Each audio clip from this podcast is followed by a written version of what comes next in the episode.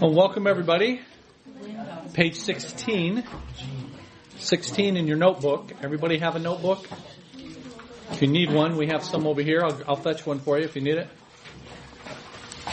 All right, page 16. Before we get started, men, after we're done, uh, we've been requested to help stack chairs in the auditorium because we have a children's event on Saturday, the Enchanted Trails of Trick or Treat event and we need to clear out the auditorium of the uh, chairs. So we need to stack chairs. We can get it done literally in 10 minutes.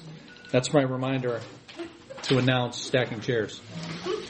So let's try to remember that after we're done to uh, to do that stair chair stacking. Yeah. Yeah. Somebody else can set one. Go ahead, set one.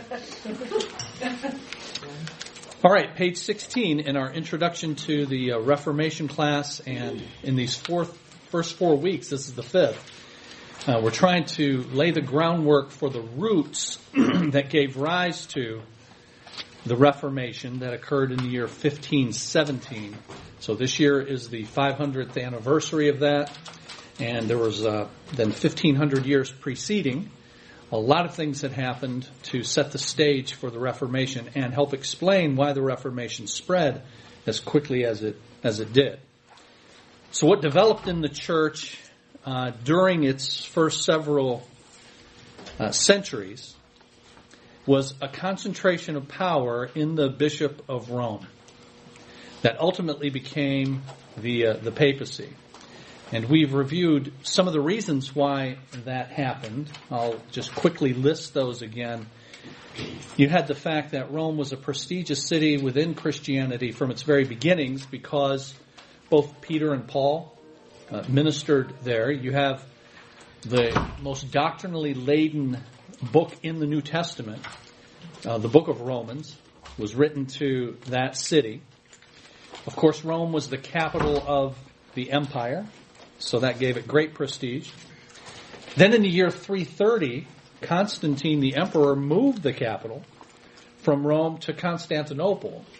But by that time, the Bishop of Rome had already acquired some prestige, and that move left a vacuum of power that the Bishop of Rome assumed. So he became even more powerful. And then there were the exploits of the various bishops of Rome uh, themselves. Some of them were very, very, very capable leaders, and so that enhanced the prestige of, of Rome. Later to be called the Pope. So I keep saying the Bishop of Rome but later to be called the Pope. Latin is Papa. It means father.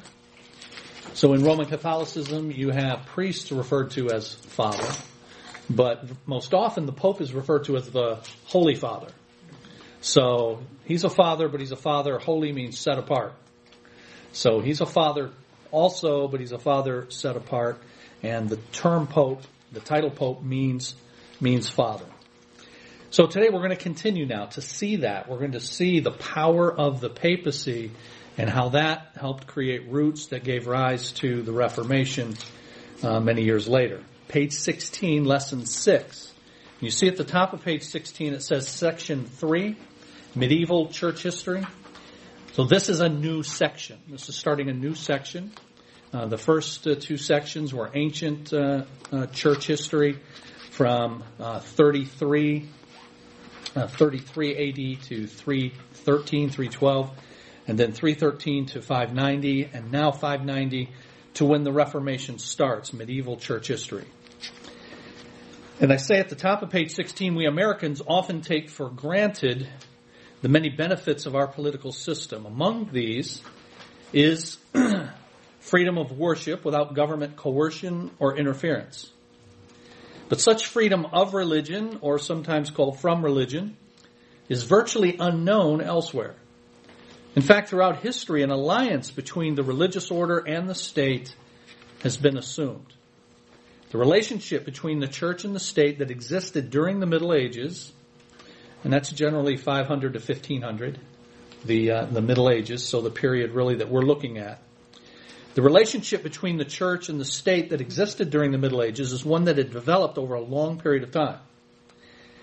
With the coronation of Charlemagne in the year 800, the culmination of this long period of evolution had been accomplished, and the stage was set for several centuries that followed of extraordinary ecclesiastical power. Ecclesiastical means church. So extraordinary church power exercised by the popes of the Roman Catholic Church. So this lesson will trace that development and its impact upon the subsequent history of Christianity. So that paragraph mentions the coronation of Charlemagne, and the first point I have on page 16 is the significance of Charlemagne's um, coronation. Charlemagne. Uh, the name is actually Charles, and the title is Charles the Magnificent. So Charlemagne means Charles the, the Magnificent. And it was in the year uh, 8, uh, 800 that this coronation occurred. And what was important about it? Well, the role that the Pope played in coronating a, a new king. Charlemagne was crowned, I say in the middle there, by the Pope, symbolizing the conference of power on the magistrate by the church. So this was new. there had been lesser, in just a few years prior, there had been some lesser uh, figures that had been crowned by popes, but this one was Charles the Magnificent in a magnificent ceremony in Rome with the Pope crowning him. So it was very visible, uh, very obvious that the Pope was exercising secular power not just spiritual power now, secular power in determining who's going to be uh, the next king of the what became the Holy Roman Empire. And that set a precedent then for years to come. I quote uh, Mark Noll there, you see in that next paragraph, the turning point that Charlemagne's coronation represents in the history of Christianity is not on the same order as the Council of Nicaea or the founding of the monasteries. If the events on Christmas Day in the year 800 had not happened, much the same results would probably have marked the development of Christianity in the Middle Ages. At the same time, however, the event was a dramatic symbol of relationships that were undergoing permanent change. It stood for a new form of Christian existence that was replacing the Christianity passed on from the time of Constantine or even Benedict. This event also anticipated the future. For the way the great King Charles and the Pope, as the supreme head of the Western Church, conducted their business on that fateful Christmas day, outlined the shape of Christian life in the West for at least the next seven or eight centuries.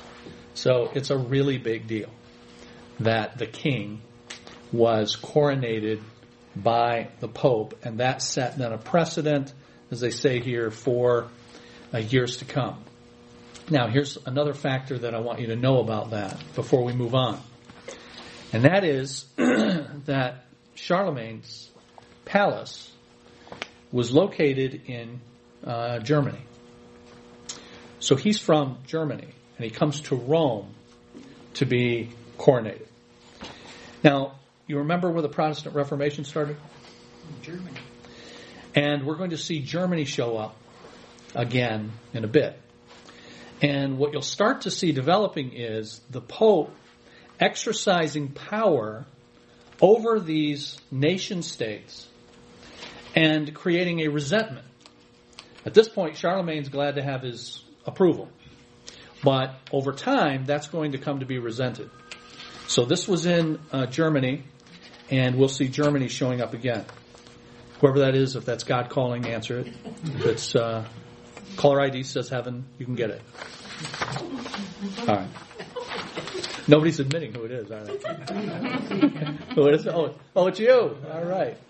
Well, on page, if you look on page 17, and down toward the bottom of page 17 and number 3, you see that one, penance? that one's for you, Bill, for having the, uh, for having the phone ring, penance. All right, we'll talk about it. All right. That's my phone going off. you can pay me the indulgence. It says we need to stack chairs after we're uh, done with this class. Okay, you happy? I said it What timing? Too. exactly. Yeah, that was a sign from the Lord, wasn't it? All right, so with that, we've got the continuing rise of the Pope, the power of the Pope, the papacy, bottom of page 16. And I mentioned to you that one of the reasons that that happened is because after the death of the apostles, who are you going to turn to in order to unify the church in the face of persecution, in order to correct heresies, false teachings within the church? So that's what's meant by post apostolic confusion. You just got the normal problems that go on in churches false teaching, uh, opposition in the form of persecution. But with the death of the apostles, who are you going to turn to for, for that? So the role of post apostolic fathers became crucial to the survival of the fledgling church. So the post apostolic fathers, I've mentioned some of those Polycarp, um, Clement of Rome, these were associates of the apostles, and they became known as the uh, apostolic fathers. People turned to them for leadership. And then over time, the Bishop of Rome, in particular, gained prestige. And then there was the way the popes saw them saw themselves. Top of page 16, another quote from Mark Noll's book, Turning Points.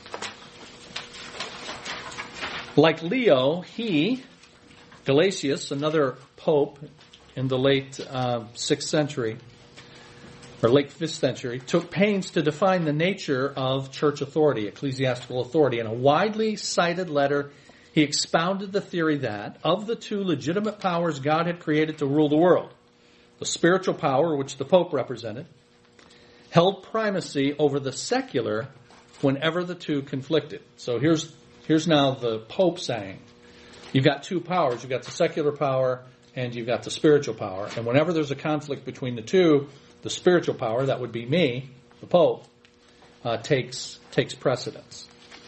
So the rise of the papacy was for all the reasons that I've given. Then popes began to see themselves in a self-identified kind of way as this uh, as this power that was uh, God ordained. And then you have, as I said, some of the popes were just really uh, capable people. They were terrific leaders. And one of those is listed on page uh, 17. The exploits of Gregory the Great. Gregory the Great.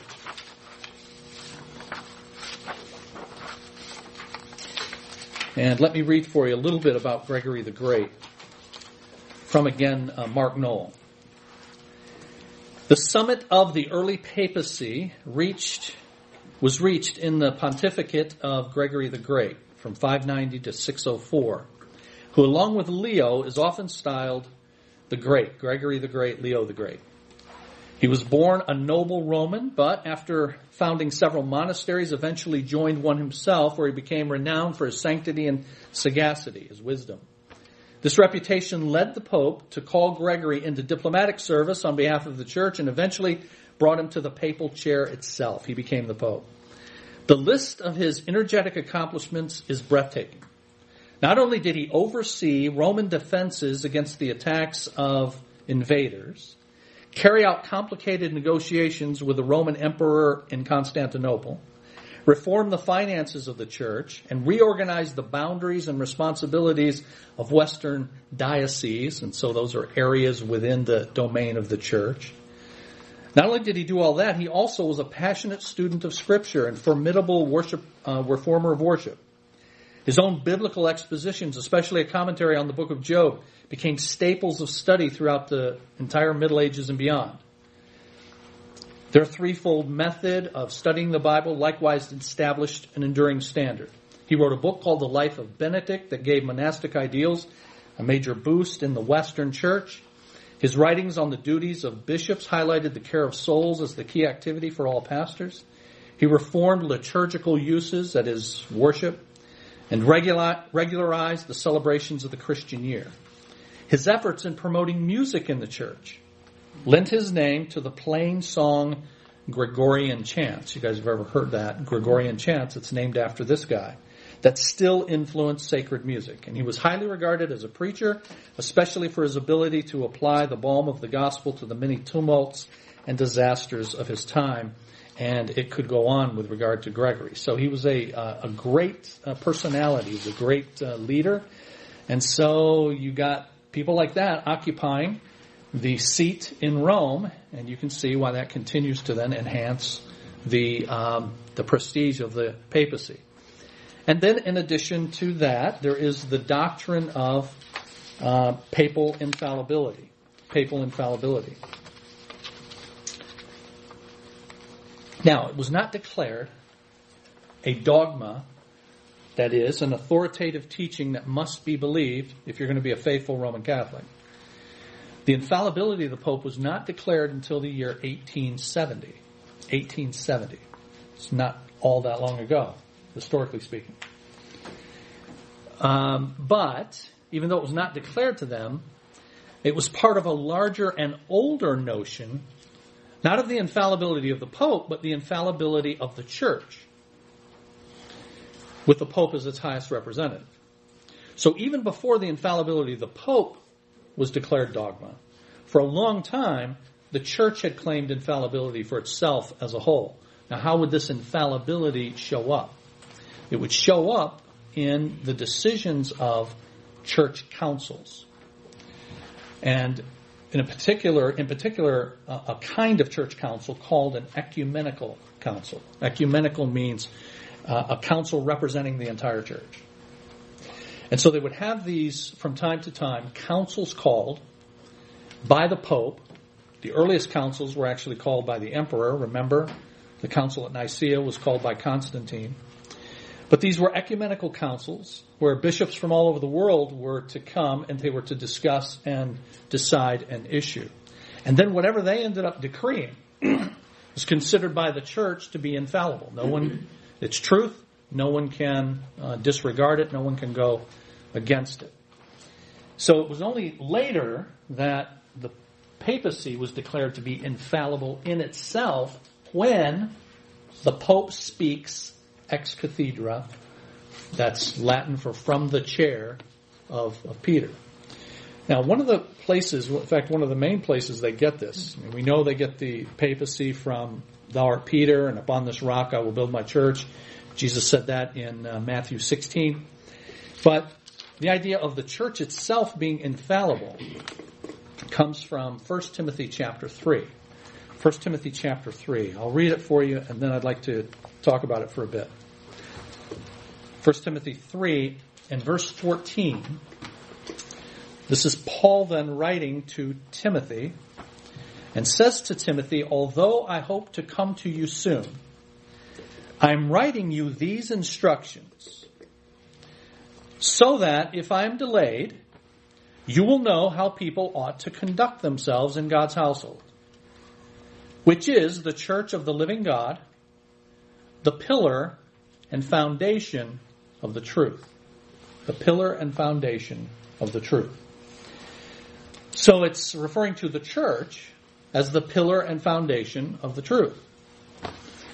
Now, uh, if you hang around on Sunday mornings during second hour and go through Master Plan for Life with us, which I encourage you to do, then in a few months we'll get to the doctrine of the church. And one of the things we will learn there is that in the Bible, the word church is used two ways in the New Testament, two ways.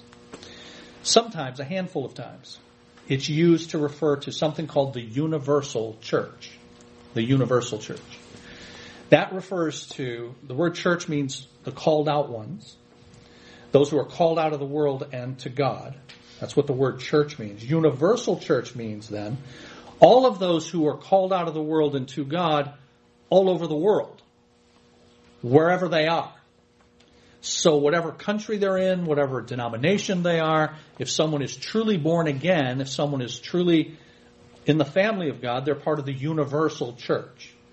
And sometimes in scripture, church is used that way to refer to everybody in the body of Christ. But then another way that's used, and the most often way that it is used, overwhelmingly the most often way, is to refer to a local church. That is, called out ones, the church, but in a particular location. And so we use that term, the local church. Universal church, local church. All right, so here you've got what I read. If I'm delayed, I want you to know how people ought to conduct themselves in God's household, which is the church of the living God, the pillar and foundation of the truth. So what is that referring to? Is that referring to the universal church or is it referring to the local church? And uh, it turns out, and I'll explain why, it's referring, believe it or not, to the local church as the pillar and foundation of the truth. Now, how do I know this? Because verse 14 that I read at the beginning says, Though I hope to come to you soon, I am writing you these instructions so that you'll know how people ought to conduct themselves. In the God's household, church of the living God, pillar and foundation of the truth. So what are these instructions? I'm writing you these instructions so that you'll know how to do this. What are these instructions? Well, he's already given instructions. This is chapter 3 of 1 Timothy. But going back to chapter 2, if you go back to chapter 2 and actually verse 1 all the way to the beginning, uh, in your Bible, many of your Bibles, like mine, it has a title for that section that starts in chapter 2. And the title in mine says Instructions on Worship. So 1 Timothy chapter 2 is now going to give you instructions on worship. And it says, I urge then, first of all, that request, prayers, intercession, thanksgiving be made for everyone, for kings and all those in authority, and so on. so instructions for worship. And in continuing to give those instructions for worship, when you get down to verse 9 of chapter 2, uh, it talks about women and their role in, in worship. and verse 11 continues that women's role in, in worship. Then you come to chapter 3 and verse 1. And it begins with here's a trustworthy saying if anyone sets his heart on being an overseer, a pastor, he desires a noble task. Now, the overseer, the pastor, must be above reproach, husband of one wife, and all the way down through verse 7, it gives qualifications for being a pastor. Then you get to verse 8 in chapter 3, and it says deacons likewise, and then gives qualifications for deacons. And then you get to verse 11, and it gives qualifications for the deacons' wives. Then in verse 12 comes back to the deacons. So what you've got so far when he says, Paul says, I'm writing you these instructions, instructions on worship. Prayers should be given for kings and all those in authority. Role of women in, in public worship. Qualifications for pastors, deacons, deacons' wives. And then we come full circle to where we started. Verse 14 of chapter 3. I am writing you these instructions. I'm telling you this stuff so people, so you will know how people ought to conduct themselves in God's household. So, what church are we talking about? Where, what church has pastors and deacons and deacons' wives? What church gathers for worship? So that prayers are given for kings and all those in authority. That never happens with the universal church. First time that'll ever happen is when we're all in heaven together. And the universal church is gathered in one locale, namely the New Jerusalem. Okay? But outside of that, this is all local, this is all local church stuff. Now, I go through all of that so that you know how important in scripture the local church is. I mean, think about those titles. God's household. So Community Bible Church is God's household. The church of the living God and the pillar and foundation of the truth. That's heady stuff, isn't it? We cannot treat then the church lightly. Though it's popular in our day for people to say, you know, I'm down with Jesus, but I don't care for the church. Well, you can't be down with Jesus and not care about the church. It's His church. Christ loved the church and gave Himself for her, the Bible says. And the local expression of his church is the pillar and foundation of the truth. So I'm telling us that because sometimes in reaction to the, uh, the extreme claims of Roman Catholicism, we Protestants sometimes minimize the importance of the church. But the church and the local church is extremely, extremely important to God. All right. But that's where they get, the Roman Catholics then get, this idea in that phrase, the pillar and foundation of the truth, that we are the ones who give truth. So when these ecumenical councils now meet, and they give truth, this is infallible. This is the institution that God has ordained to be the pillar and foundation of the truth. Now, what would you say to that? I'm going to tell you what I say to that in a second, but what would you say to that? 1 Timothy 3:15 says the church is the pillar and foundation of the truth. So when we get together and we pronounce these things, then it's got God's stamp of approval. It's infallible. What would you say? Is it word in the book? What's that? The pillar and foundation of the truth. We're the pillar and foundation of the Word of God, which is truth. That doesn't mean we just get to come up with our own truth. We go, oh, well, we're the church, so Okay. we're infallible. Yeah, that's really good, Tony. That's really good. Really, I'm not kidding. That's really good. no, that is good. And you, uh, but well, you were you were saying, I, Aaron? I said the word.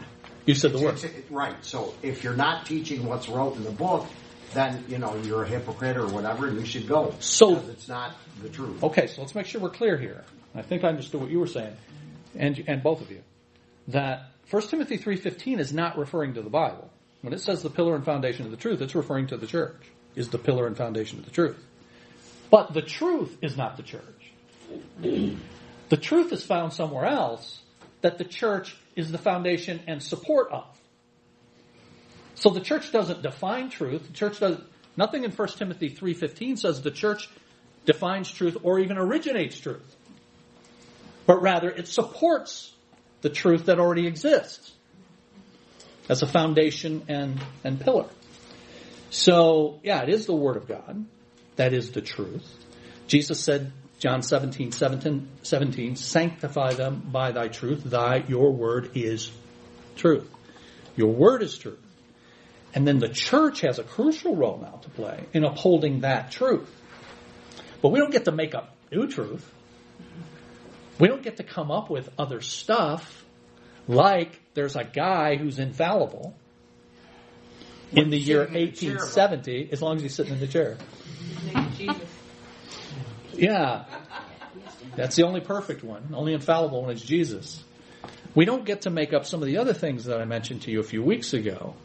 You know, 1854, that uh, Mary was immaculately conceived. You can't find that. You can't find that in the Bible. But in Roman Catholicism, you don't have to. That's what's, that's what's important for us to know. That this then led, was one of the major things that led to the Protestant Reformation. Is that within Roman Catholicism, you didn't and you still do not have to have warrant in the Bible for the truth claims that are made. The church can make its own truth claims. And those are equal in authority to the Bible. So when an ecumenical council gets together and makes these pronouncements, or the Pope from the chair says Mary was immaculately conceived, so when she was conceived in her mother, Saint Anne, there is no Saint Anne in the Bible, Roman Catholic or Protestant Bible. There is no Saint Anne. Uh, but they tradition has it that her mother was Saint Anne, and that Saint Anne conceived uh, Mary without the stain of original sin. And then from that, from the Immaculate Conception, a number of other things flow. That she didn't have the stain of original sin, so she came into the world without the guilt of Adam and without the sin nature that Adam had, and she never sinned. The sinlessness of Mary. That Mary never sinned. Then further, 1950. So that's within some of our lifetimes, 1950. From the chair, the Assumption of Mary. That she was assumed bodily into heaven without ever her body having decayed. So do you see a parallel here? There's almost an exact parallel between Jesus and Mary. And all of this without the benefit of Scripture, as you look in the Bible and what it says about Mary, there's not a whole lot there. What's there is important, of course, but there's not a whole lot there. So they don't get it from the Bible, and most often don't claim to get it from the Bible. Now there are some, there are some Roman Catholics who say, no, we got to get this out of the Bible, and they try to, and it's pitiful. as they try to squeeze stuff I just said out of the Bible because it ain't there. It ain't there to be found. So, but they don't need to because the church is the pillar and foundation of the truth defined by them as the truth, can define truth, can proclaim truth, and can um, and promote new truth even. So the doctrine of papal infallibility then developed later, but the prestige of the Bishop of Rome was already taking hold in the first centuries of the church. All right, with that, in addition, you have first third of page 17, the South rises again.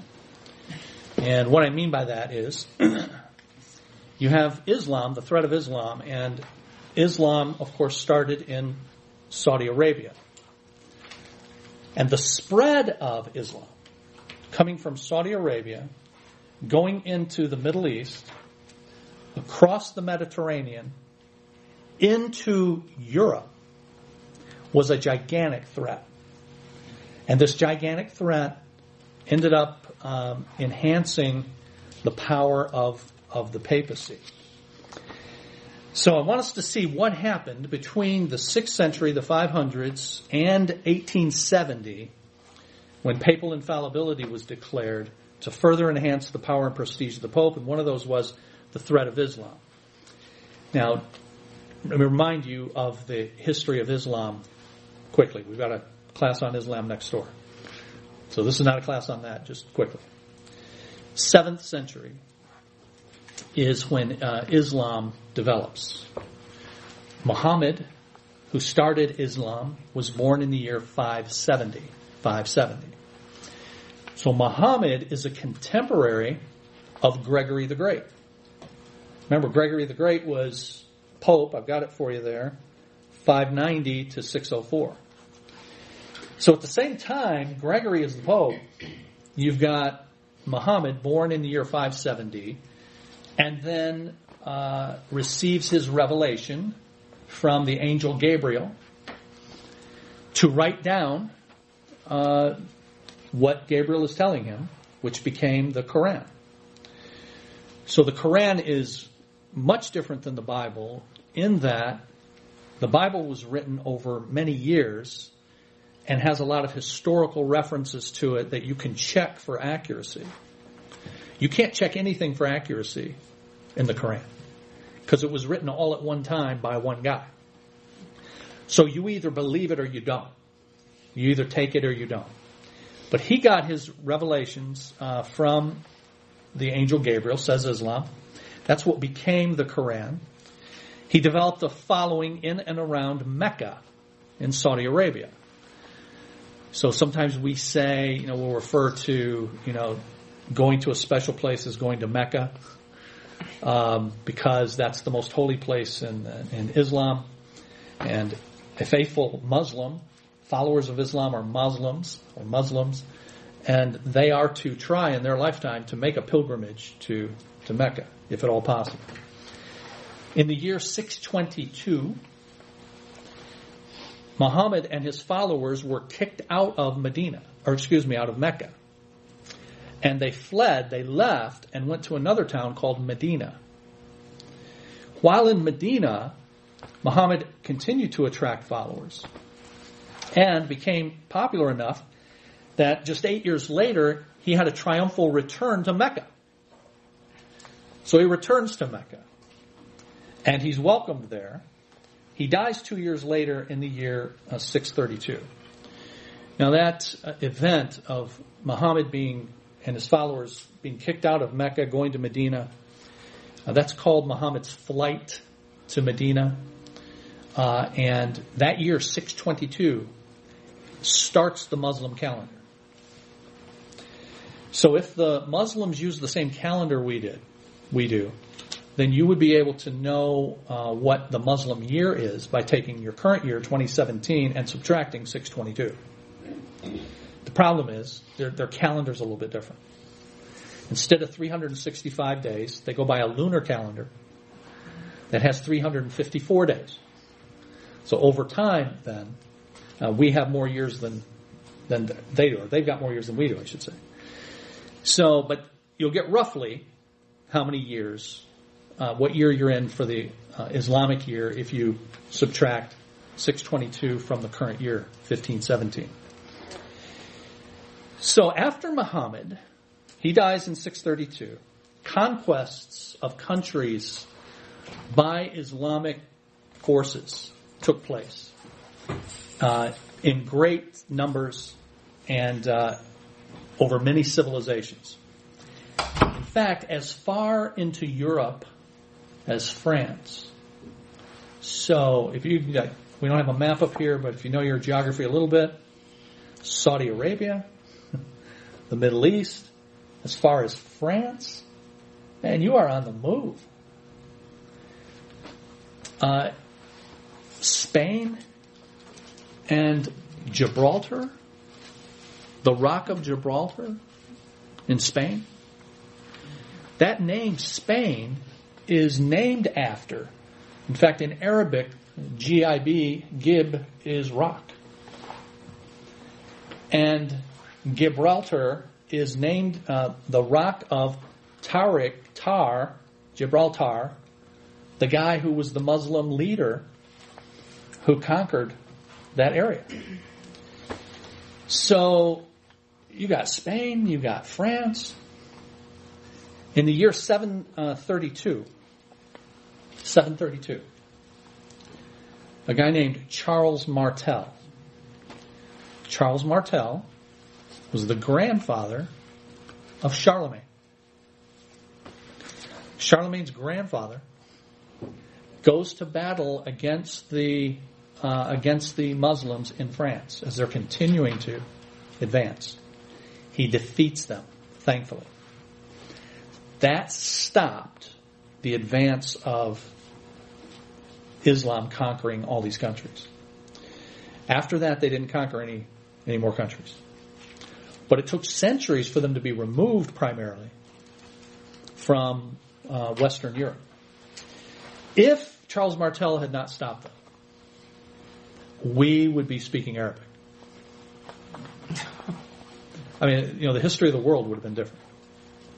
So the history of the world sometimes hinges just on you know, one event and, and one battle, and that was a gigantic, a gigantic one. So you have you have all that happening. Now, how does that matter for the papacy and and for the Reformation?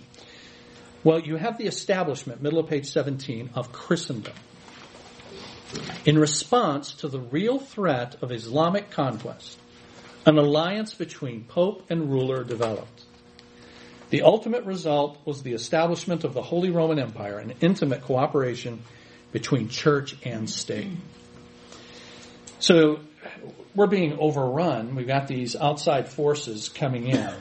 And you already had the rising power of the papacy going on, as I've talked about.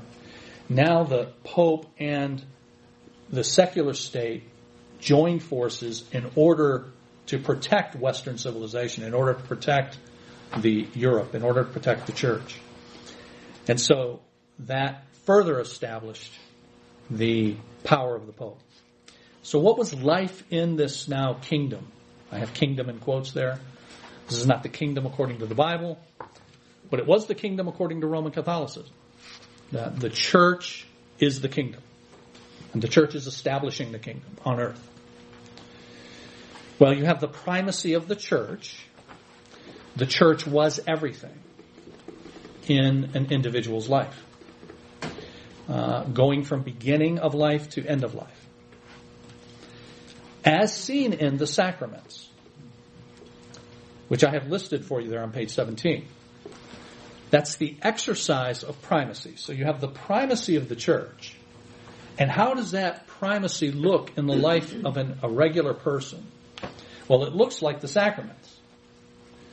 It looks like these seven sacraments, which are still the seven sacraments of the Roman Catholic Church. And when I say they go from birth to death, literally, you see the first six there, it starts with, with baptism. So in Roman Catholicism, an infant is born, that infant is baptized into the church to have the stain of original sin washed away. That's Roman Catholic teaching. Now, this idea of baptizing infants uh, does not come from the Bible. I mentioned that a couple of weeks ago. You don't have infants baptized in the Bible. Um, but one of the claims that's made by advocates of infant baptism is that what you do have in the Bible is something called household baptism. That is, you do have these references in the Bible to so and so was baptized and his house and his household. So the assumption is that the household must have included some babies. There's no explicit uh, statement to that effect, but it's just and the and the household. But and, and most of the time when that's said, it just says what I said. So and so was baptized and his household. But you've got some occasions where you have a little bit of explanation about what happened there. Let me give you one. In Acts chapter 16, Acts chapter 16, and verse 30, Acts 16 and verse 30.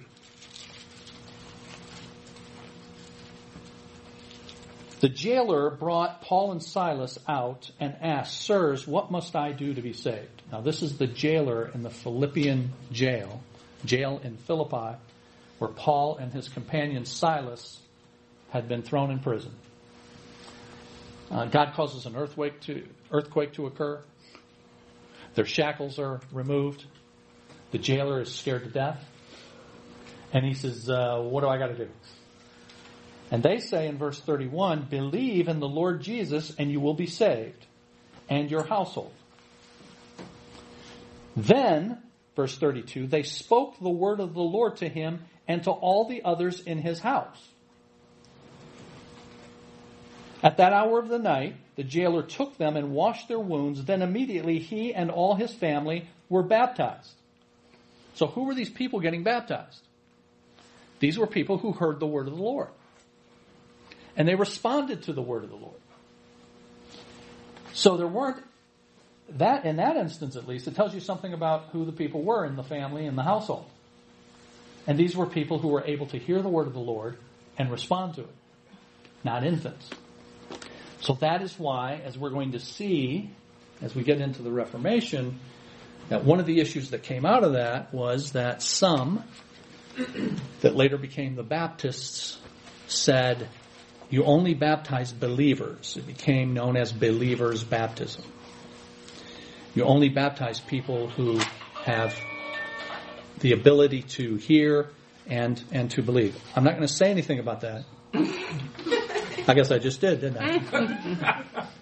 I'm afraid to say anything because now my phone's going to go off again if I, if I do. All right, so, but, you know, right at the beginning you got baptism. Then you got confirmation, which is the coming of age. Then you've got penance, ongoing, in one's life, confession of sin to a priest, Eucharist, or the Mass, ongoing, weekly, atonement for sin. Atonement for sin. Now, what atones for sin? What covers sin? the blood of Christ, right? But see, in the Mass, which is celebrated at the Eucharist, in the Mass, in Roman Catholicism, Jesus is re-crucified. There's a re-crucifixion of Christ. And your sins from the last time that you had Mass are covered. Now think about that. In Roman Catholicism, you have to have your sins covered by participating in Mass. So if you have Mass, and then a day later you're hit by a truck and you die, but you've committed sin in between, what happens to you? I paid my indulgence though. Yeah. Purgatory. All right, so Aaron says I paid for my indulgence, but an indulgence that we'll see later An indulgence doesn't forgive your sin. An indulgence simply absolves you of some of the uh, temporal punishment for that sin. Your punishment in going to penance might be, say, 15 Hail Marys. An indulgence says you don't have to do the 15 Hail Marys. And I That's what it thought you does. paid your indulgence, then you could go out on the weekend. No. Okay, okay. Now, I, I learned Yeah. that when you get the indulgence, Yeah. that is applied to your time in purgatory. Well, it depends on what kind of indulgence you're getting. Well, there's plenary and Okay, okay, exactly. We got different kinds of indulgences. You know, you got to pay for different kinds. All right, but we'll get to indulgences later. Okay. so, but from one week to the next, with regard to the mass, you have mass, you get your sins covered. A day later, you get hit by the truck. What happens to you? Do you go to heaven? Maybe. Depends on what kind of sin you committed. Did you commit a venial sin or a mortal sin? A venial sin is just your garden variety sort of sin. A mortal sin, it's a bad. according to Roman Catholicism, mortal, mortality, is one that threatens death for the soul. So something like murder is a mortal sin. So, if a Roman Catholic commits suicide, in Roman Catholic theology, what happens? Soul goes to hell. No hope in Roman Catholicism. Because that's a murder, that's a mortal sin that has no opportunity to be covered. So in Roman Catholicism, your sins are not covered past, present, and future by the blood of Jesus. And that's why there must be the ongoing participation, participation in Mass. Now, I'm belaboring this because it'd be really important with regard to the power of the papacy and how that gave rise to the Reformation. Sir.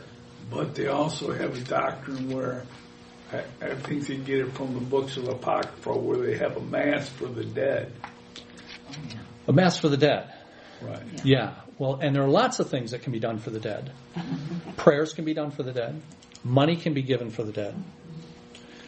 And when all of these good works are done on behalf of the dead, then a withdrawal is made. I'm not making this, I know it sounds like I'm making it up. I'm not making it up. A withdrawal is made out of something called the treasury of merit. That's a thing. The treasury of merit. You can Google all the stuff I'm telling you. The treasury of merit is like, figuratively, like a chest, an account, where the merits, the good works of Christ, of Mary, of all the saints, the good works that are done on behalf of someone, these are all in the treasury of merit. And then there are things that can be done on earth to make withdrawals out of that, which can then cut down on someone's time in purgatory. Wow. This is all through the treasury of merit. Well, the sad thing is that they really don't teach the Catholic I know more about Roman Catholicism than the average Roman Catholic. I was raised Catholic. I was Catholic until I was 20. So Yeah. my aunt, when were trying, I tried to have conversations with her. She's like, "Oh no, we don't believe that." And I'm like, mm, "You might want to look this up." Yeah, oh yeah, right. And and where do you look it up? So you can look it up. You can Google it, okay? But there's a thing called the Catechism of the Catholic Church. The Catechism of the Catholic Church. I've got a copy. It's that big. Okay. Yeah, they would be Catholic. 1994, they did an updated version of the Catechism. All the stuff I'm telling you is in the Catechism.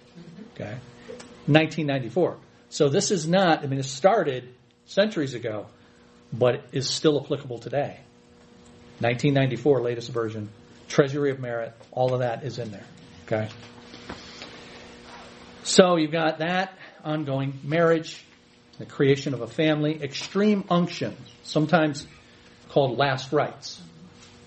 So that's when someone's dying. A priest is called to administer last rites. So this is to then cover the person for anything that they might have on their account before they die. And then there's ordination. Ordination is the one of the seven that cannot be participated by every Roman Catholic, only those who are going into the priesthood ministry. But this is the sacrament that perpetuates the hierarchy in the church that provides the other six. So all seven of these then, I want you to note this about all seven of these. They are under the control of the church. That's the key thing. They are all under the control of the church. So someone from cradle to grave is under the control of the church in Roman Catholicism for their salvation, for their relationship with God. Cradle to grave.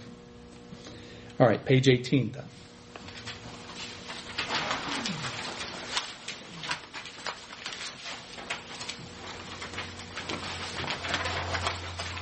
So now with all that going on, we still have not hit the zenith of the power of the Pope yet. I mean, it seems powerful enough, but now what we're going to look at is how very powerful it became and how that power was exercised. Top of page 18. One of the most momentous events of church history is the official separation of the eastern and western branches of the church. These branches, known as Eastern Orthodoxy and Roman Catholicism respectively, had been at odds for centuries prior to what's called the Great Schism of the year 1054. Many of the issues in the controversy were quite trivial. In point of fact, the real issue was and is one of power and authority. So what were the issues in the East-West controversy? Well, these are the ostensibly, here are the issues. One is the filioque clause. What does that, what does that mean? Uh, it's referring to a statement in the Nicene Creed. I'll read you the statement. The statement from the Nicene Creed says, the Spirit, the Holy Spirit, proceeds from the Father and the Son. That's it. It's the and the Son piece. That is the controversy. So the church in the West said, yes, that's right. The Holy Spirit proceeds from the Father and from the Son. Church in the East says, no, the Holy Spirit proceeds only from the Father. That doesn't sound like a big deal to you? Good for you. I'm just telling you, these were the ostensible issues. The iconoclastic controversy, icons, pictures, images. Um, and the Eastern Church said no, there can't be any of these. The Western Church said yes, as we know in Roman Catholicism, there are images and there are statues and all of that. And the Eastern Church, uh, partly the reason they felt this so keenly in Constantinople, that's where the headquarters was and is of the Eastern Orthodox Church, now Istanbul, uh, is because the presence of Muslims in the East was so pronounced. And Muslims were accusing Christians of idolatry. So those in the East felt that keenly and uh, wanted to get rid of and did get rid of the icons. So that was part of it a language barrier. In the Roman Catholic Church, it was Latin. In the Eastern Orthodox Church, it was Greek. Clerical celibacy, Eastern Orthodox can get married. In the Western Church, they cannot. So those were some of the ostensible issues. In the year 1054, the Great Schism, as it's called in church history, occurred. It was a split when the heads of the two churches mutually excommunicated each other. So they mutually said, You're not part of the church. The other said, You're not part of the church. And they went their separate ways. And so you had established then the Eastern Orthodox Church and uh, Roman Catholicism with the Pope in Rome. You have uh, Eastern Orthodoxy with headquartered in what was then Constantinople, what is now Istanbul, Turkey. Eastern Orthodox, and then you have its ethnic derivatives. So you see churches called the Russian Orthodox or the Hungarian Orthodox. That's that's related to the overall Orthodox Church, but just ethnic versions of that. But the real causes were political rivalry and the claims of the papacy. Claims of the papacy. Let me talk about those claims. So, the Bishop of Rome, the Pope, has power for reasons that I've given. But that power was enhanced immeasurably by something that almost very few people know anything about. So again, Google to check on me, okay? But there's a thing called the pseudo Isidorian decretals. Pseudo, what's pseudo mean? False, right? Isidorian. There were these false documents that were written under the name of someone named Isidore. Pseudo Isidorian. Decretals or decrees. So this is a collection of documents called that Pseudo Isidorian Decretals. A collection of documents that made claims that previous emperors and kings had given land and power to the Pope. One of the documents in the pseudo Isidorian decretals is called the donation of Constantine. In fact, it's the most famous one among the collection. The donation of Constantine. We know who Constantine was, right? The claim is that when Constantine was alive, remember he lived in the 300s, the 4th century, that when he was alive, he had bequeathed, and remember he was the Roman emperor, he had bequeathed large swaths of land and power to the Pope. And these documents held sway for centuries. It wasn't until the year 1440, 1440, that a guy named Lorenzo Valla was able to prove that these were forgeries. Roman Catholics admit that they're forgeries. It's not known exactly who, who forged them. But they enhanced the power of the papacy immensely. Because for centuries it was thought that emperors had given all this stuff to. At one point, it said that the Roman Catholic Church owned a quarter of all the land in Europe.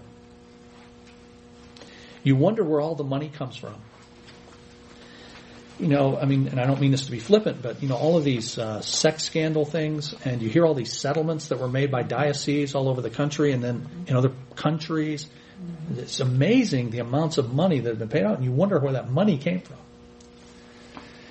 So the Roman Catholic Church has amassed just amazing, amazing amounts of money. One of the ways that happened was through things like this. So it's admitted by everybody now, Catholics and Protestants alike, that these are forgeries. It's been proven. But the damage is done. It's kind of like a politician, you know, who gets money from somebody that turns out to be a crook. They get elected. Then somebody says, hey, you got money from somebody who's a crook. They say, oh, I'll give the money back. Yeah, but you've already been elected. The damage has already been done. You've already accrued all of this power. But that is a major way in which that happened. Which then led to the zenith of papal power, the height of papal power. And that is on the next couple of pages. But you'll just have to wait until next week, okay? Because it is, I got two minutes and we won't be able to finish in two minutes. Mm-hmm. So, Lord willing, we'll see you next week.